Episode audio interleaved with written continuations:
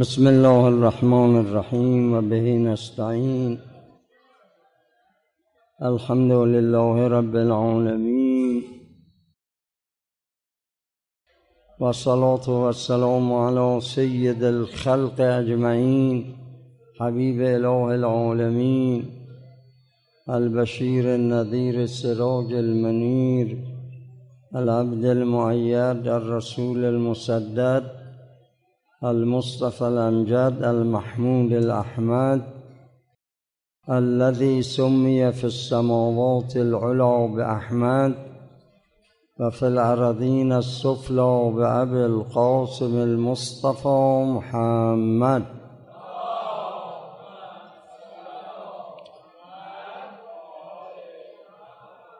صلوات الله وسلامه عليه. وعلى آله وأهل بيته الأئمة الهداة المهديين المعصومين المكرمين سيما بقية الله في الأرضين الإمام الثاني عشر والهجة المهدي المنتظر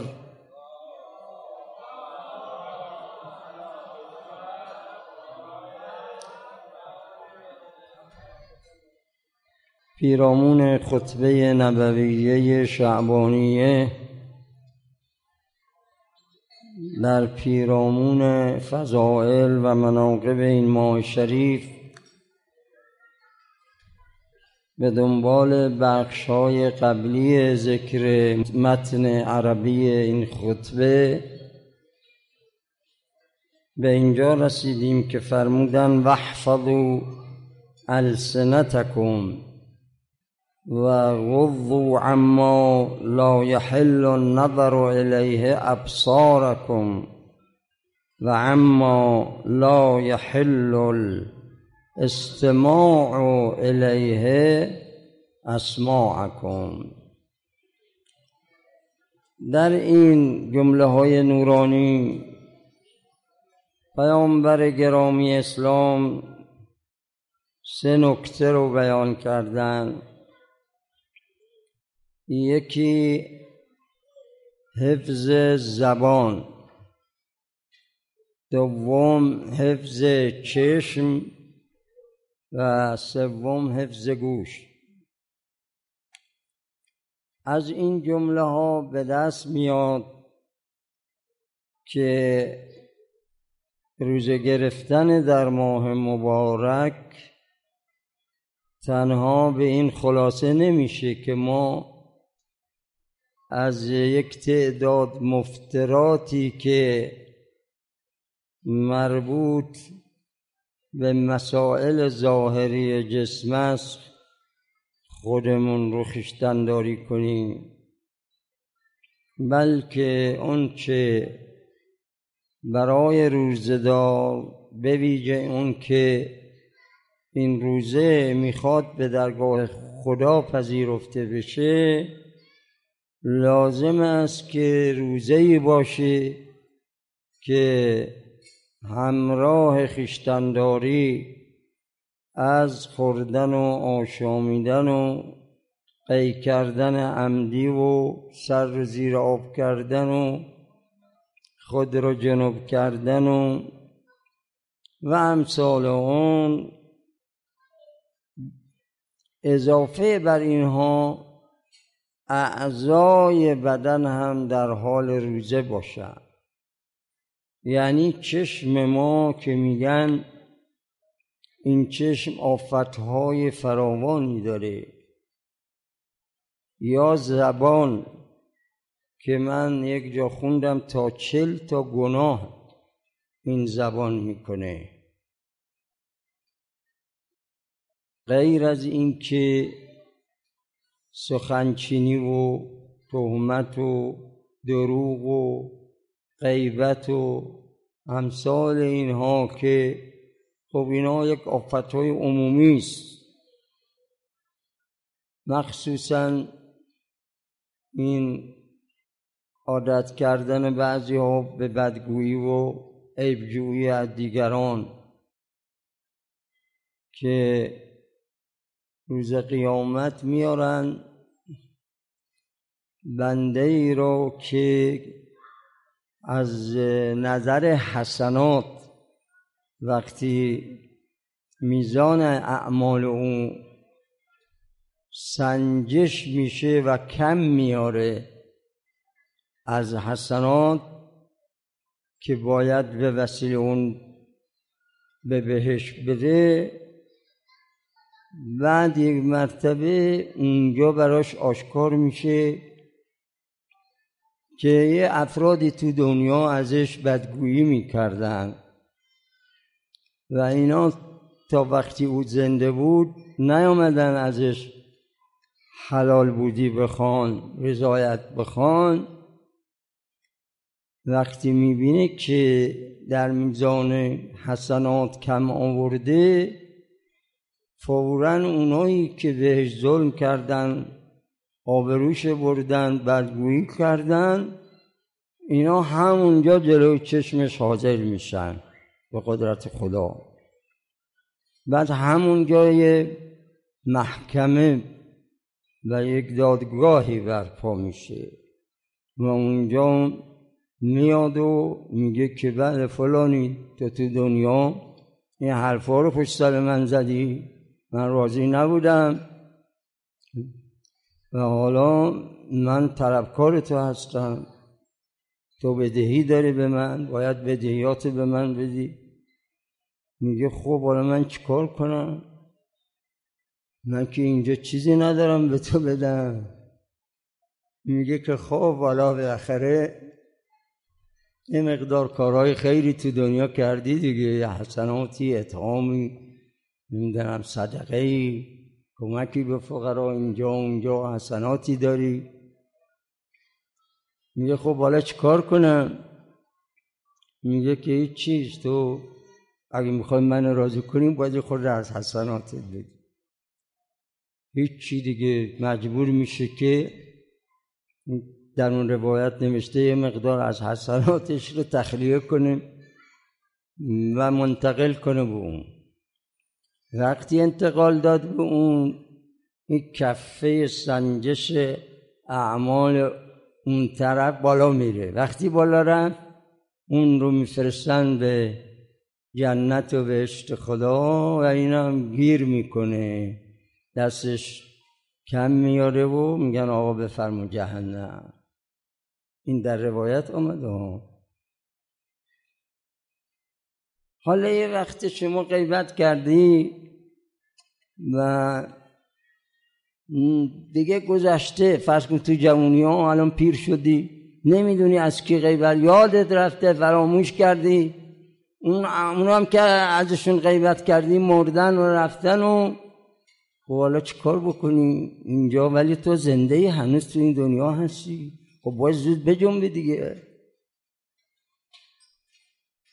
خب چیکار کنم من تو این دنیا؟ میگن که رد مظالم بده. رد مظالم معنیش این که یعنی اون افرادی که از دست تو ظلم شدن بهشون ظلم کردی اجحاف حقوق کردی اینها که از شما طلب دارن و از دنیا رفتن و تو عملا نمی‌شناسی کیه چیه؟ مقدار پولی رو بیار به فقرا بده بگو خدایا من این رو به عنوان رد مظالم صدقه از اونایی که ازشون غیبت کردم بدگویی کردم اینا رو میدم که ثوابش برای من نباشه ثواب این صدقات. ثوابش برای اونا این باشه که از این دنیا رفتن. برای اونا باشه. خب وقتی این شما این صدقات رد مظالمی دادی اینا همه ثوابش میره سراغ همون امواتی که ازشون شما غیبت کردی. این یه راهیه برای خلاصی که آدم بتونه خودش تا تو این دنیا هست خلاص کنه. و الا عرض کنم چاره ای نیست از اینکه ما زبانمون رو باید حفظ کنیم مراقبت کنیم. با این زبان کسی را اذیت آزار ندیم به کسی فش ندیم ناسزا نگیم. تهمت نزنیم. حالا اینا هر کی باشن از فامیل غیر فامیل. حتی من عرض کردم از مسئولین و محترمین این نظام و این کشور از شهردار و استاندار و فرماندار و همینطور بگیر تا بالا برو. فهمیدی این؟ دلیل نمیشه اگر یک کاری یه عده یک کار زشتی می‌کنن منم اون کار زشته بکنم. اصلا از نظر اخلاقی شایسته یک انسان پاک نیست که خودش رو آلوده کنه به این حرفها. خب فایدهش چیه؟ شما اگر واقعا می‌بینی یک ظلمی به کسی شده از شخصی یا باید به خودش بگی یا به مراجع قضایی بگی این که بشینی پشت سر یه نفر حرف و حرف و حرف. آبرو رو ببریم شخصیت تضیف کنیم مسئولین رو تضیف کنیم. نتیجهش چیه آخر؟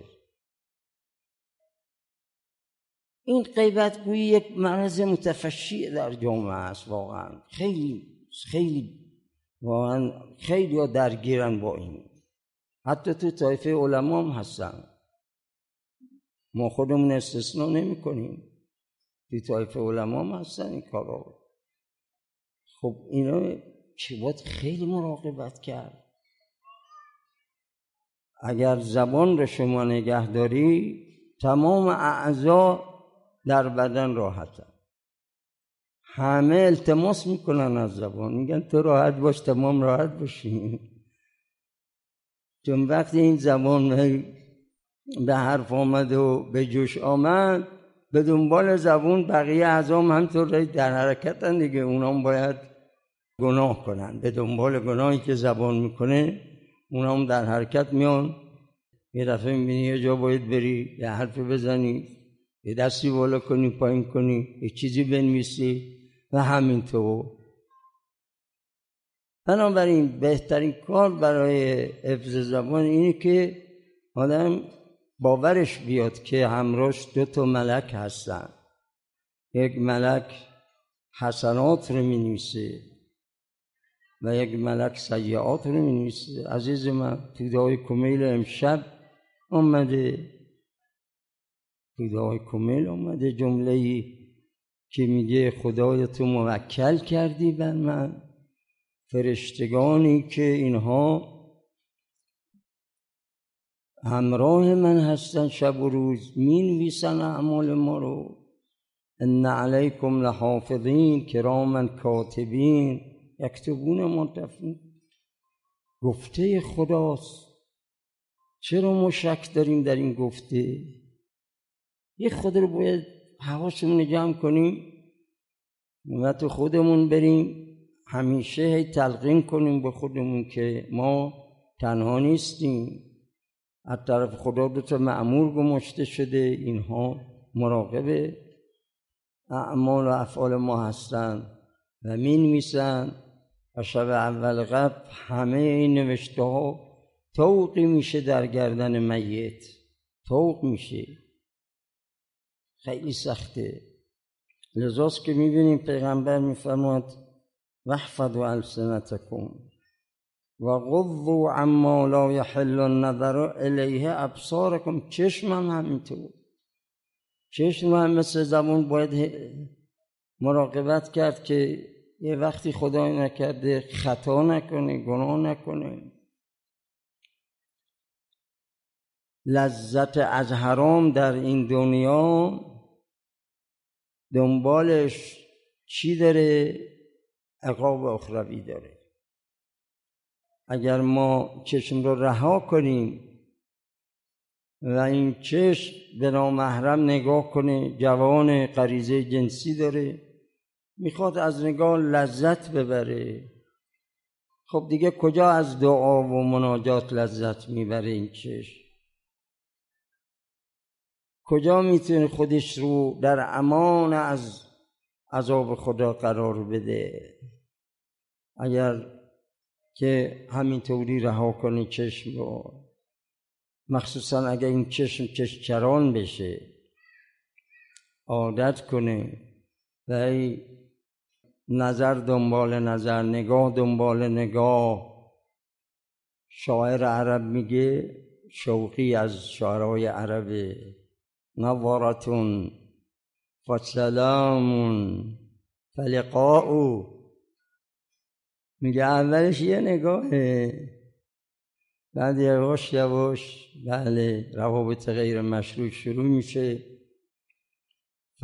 فسلامون یه سلامی و بعد فلقاء بعد با هم قرار می‌ذارن. نه همینطور. بیا و دیگه حالا کجا تا کجا؟ می‌بینی دختر دوست داره پسر دخترها پسر دوست دارن. میگن ما دوست داریم. دوست دختر داریم. دوست دخترها میگن ما دوست پسر داریم. بله. خب همین ها و همین صحبت ها مخصوصا این فضای مجازی هم که دیگه می‌بینید چجوره چه رد بدل ایمو هم که آمده تلگرام هم که هست. خیلی راحت میرن سر کلاس تو دانشگاه. دختر پسر نشستن. حالا استاد داره درس میده. اونا دارن تبادل می‌کنن با هم. بله. کار می‌کنه. گوشی ها با همون موبایل ها و همینجور. بله. خب اینا چی میشه آخره؟ وقتی که می‌خواد شما بیاید تو مسجد و لذت بری از دعای ابو حمزه از دعای افتتاح از دعای مگه میشه وقتی چشم ما آلوده باشه گوش ما دست ما فکر ما جای دیگه باشه؟ کجا میاد دیگه فکر ما تو نماز و تو عبادت؟ خلاصه کار خیلی سخته دوستان. باید زودتر به فکر خودمون باشیم. آخه این چه انسانیه که به خودش رحم نمی‌کنه؟ ظلم رو تقسیم کردن به سه قسم. ظلم به غیر که حالا این ظلم به دیگران می‌تونه باشه به زن و بچه باشه. و یه نوع از این ظلم ها ظلم به نفسه که آدم دلش برای دیگران بسوزه برای خودش نسوزه و به خودش رحم نکنه. فرمودن و اما لا یحل الاستماع الیه اسماعکم. این سم و گوش رو حفظ کنید از اون چیزایی که حرام از این آوازه های غیر مجاز و حتی تو اون مجازه ها تو اون چیزی های مجاز هم ما گاهی اوقات می‌بینیم اینا غیر مجازه. میگن مجاز ولی وقتی توش طرب باشه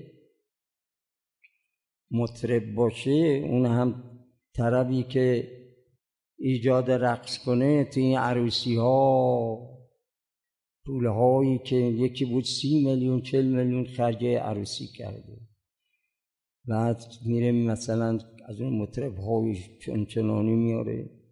بعد اون وقت میگه ما باید عروسیمون اینجوری باشه. عروسی رو با حروم از همون اول از همون اول پایه بر حرام پیش میره. خب لذا می‌بینی که وقتی زندگی آلوده و گناه شد از روزای اول ازدواج بعدم تو همین خانه یه دفعه می‌بینی هیچی. سر هم دیگه می‌زنن و بیا بریم دادگاه طلاق بدیم. این چی میشه؟ اینی که وقتی آدم از خدا دور میشه اینطور میشه. مگر تو دعای کمل نمی‌خونی؟ اللهم مغفر لی الذنوب التي تغیر النعم سلب می‌کنه نعمت رو. گناه سلب می‌کنه نعمت رو. تغیر النعم تنزل النقم موجب نزول عذاب خدا و نقمتهای خدا میشه. اللهم اغفر لی الذنوب التي تغیر النعم اللهم اغفر لي الذنوب التي تنزل النقام. اللهم اغفر لي الذنوب التي تحبس دعا نمی‌ذاره دعا بالا بره. تحبس دعا اللهم اغفر لي الذنوب التي تنزل البلاء می‌بینی بلا آمده. هر چی می‌خواد این بلا رو برطرف کنه نمیشه. چرا نمیشه؟ چون گناه کردی. خودش دستی دستی خودش بلا را آورده برای خودش. اللهم اغفر لی الذنوب التي تقطع الرجا گناهانی هست که موجب میشه. دیگه تو توجه به خدای منعم جلیل و عظیم نکنه. موجب میشه. امیدت از خدا ببری. امیدت رجای دیگه ببری اللهم اغفر لي الذنوب التي تظلم الهوا گناهانی است که موجب این میشه که هوا جو اجتماع جامعه همه به باد فنا. موجب نقمت ها و بلاها و سختی ها گران شدن بازار. خدا می‌دونه بعض روایات من خوندم که هی مردم میگن چرا گرونی؟ چرا این گرونی؟ خب گرونی هم از همین مفاسد اخلاقی از این اعماله. و الا چرا اینقدر می‌خوان این گرونی رو کمش کنن تورم بیارن پایین؟ نمیشه. این همه اقتصاددان ها میشینن این همه کارها می‌کنن. که یک کاری بکنن؟ این بازار ارزون بشه این مسکن ارزون بشه. این اجاره های گران. ما مثل شما مبتلایی ما هم دنبال خونه هستیم. ولی خب اجاره ها بالا ها بالا. همینطور می‌بینیم نرخ زندگی روز به روزایی داره میره بالا. اینا چیه؟ چرا ارزونی نمیاد؟ خب باید ما تغییر بدیم تا اون هم تغییر بده. لا یغیر الله ما به قوم حتی یغیروا ما به انفسه خدا هیچگاه تغییر نمیده تا شما خودت تغییر ندی. تا مردم خودشون تغییر ندن خدا هم تغییر نمیده. این گفته یه چیز اجماعیه یعنی همه میگن همین جوره. نمیشه تا خودمون تغییر ندیم خودمون با خدا آشتی ندیم. همین اوضاع هست دیگه همین بلاها هست. اللهم اغفر لي الذنوب التي تحبس قطر السما خدا اون گناه شب جمعه ها شب دعا شب مغفرت خدا اون گناهانی که باعث میشه دیگه بارون خدا نیاد. زراعت ها تشنه بمانن کشاورزی کم بشه قحطی پیش بیاد. اینا همه از گناهان بنی آدمه. حتی من روایتی خوندم شبهای جمعه ماهیان دریا سر از آب در میارن میگن خدایا ما را به گناهان بنی آدم معذب منم وقت شما خیال می‌کنید فقط خودت گناه می‌کنی. این گناه شما روی همه جهان اثر می‌ذاره و همه موجودات همه جا اثر می‌کنه سرایت می‌کنه. ما خیال می‌کنیم فقط این گناه فقط ما به خودمون ضرر زدیم. نه آقا اینجور نیست. هم به خودت ضرر زدی هم به جامعه ضرر زدی. اینه. خب به این مقدار اکتفا می‌کنیم از بیان این خطبه شریفه. به ما گفتن که شبهای جمعه اینجا زیارت آشورا میخوندن.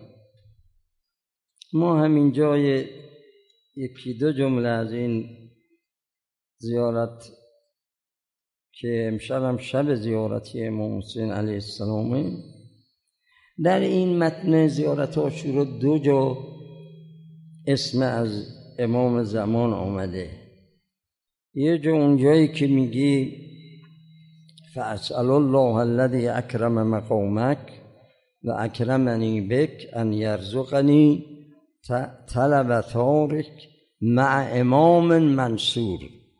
این امام منصور همون امام زمان. یه جا دیگه هم میگی که مع امام حاد مهدی بالحق که باز اونم باز همین امام زمانه. تو این زیارت آشورا میگه خدایا به من روزی کن که من در رکاب امام زمان با اون حضرت بجنگم و ارز کنم که دادخواه و انتقام بگیرم. از کی؟ از اونهایی که امام حسین رو کشتن شهید کردن. اون وقت اینجا سوال شده که آیا در یه روایتی خوندیم که خب واقعه کربلا در سنه شست هجری اتفاق افتاده.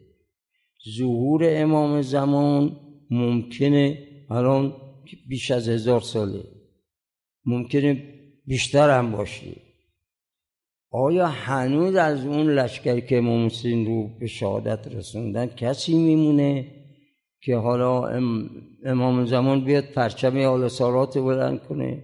ما اینجا بگیم طلب ساقر که من امام منصور مگه کسی میمونه از اون لشکر که امام بیاد انتقام بگیره؟ جواب از این سوال از یکی از معصومی کردم. حضرت فرمود اون کسانی که در هر عصر و زمان راضی باشن ولو خودشون حضور نداشتن اونجا هیچ شرکتی هم در جنگ نکردن. او کجاست واقعی کربلای در سال شست کجا وقت ظهور حضرت که بیاد انتقام بگیره؟ فرمودن چون اینها راضیان و در خط و مرام اونهایی که دشمنان حسین بودن چون رفتارشون گفتارشون راضی بودن و در اون مرام و ممشا بودن لذا جا داره که آقا از اونا انتقام بگیره. یا شما اینجا بگی من می‌خوام انتقام بگیرم. از اونایی که امام حسین رو شهید کردن اونم در اصلی که اون حضرت ظهور کنه.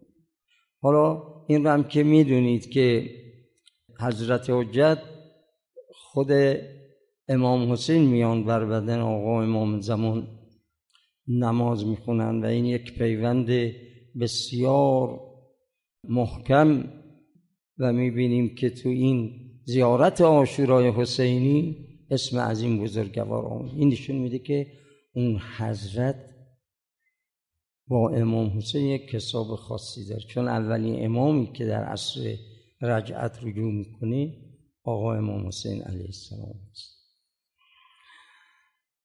أسأل الله الذي أكرم مقامك وأكرمني بك أن يرزقني طلب تارك مع إمام منصور.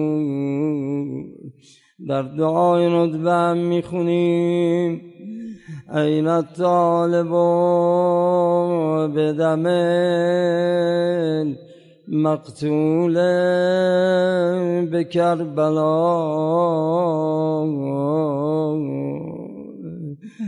آقای ابن الحسن ما که نداریم به غیر از تو کم ای شیخ خوبان تبريود يا جدة واسرع فرجك شاردا إلى الخيام محمحما ينادي الهضيمة الهضيمة الظليمة الظليمة من أمة قتلت ابن بنت نبيا هشتاد چهار زن و بچه از خیمه بیرون دویدن. یه وقت ببینن زلجلال باید صلوات بر محمد و آل محمد.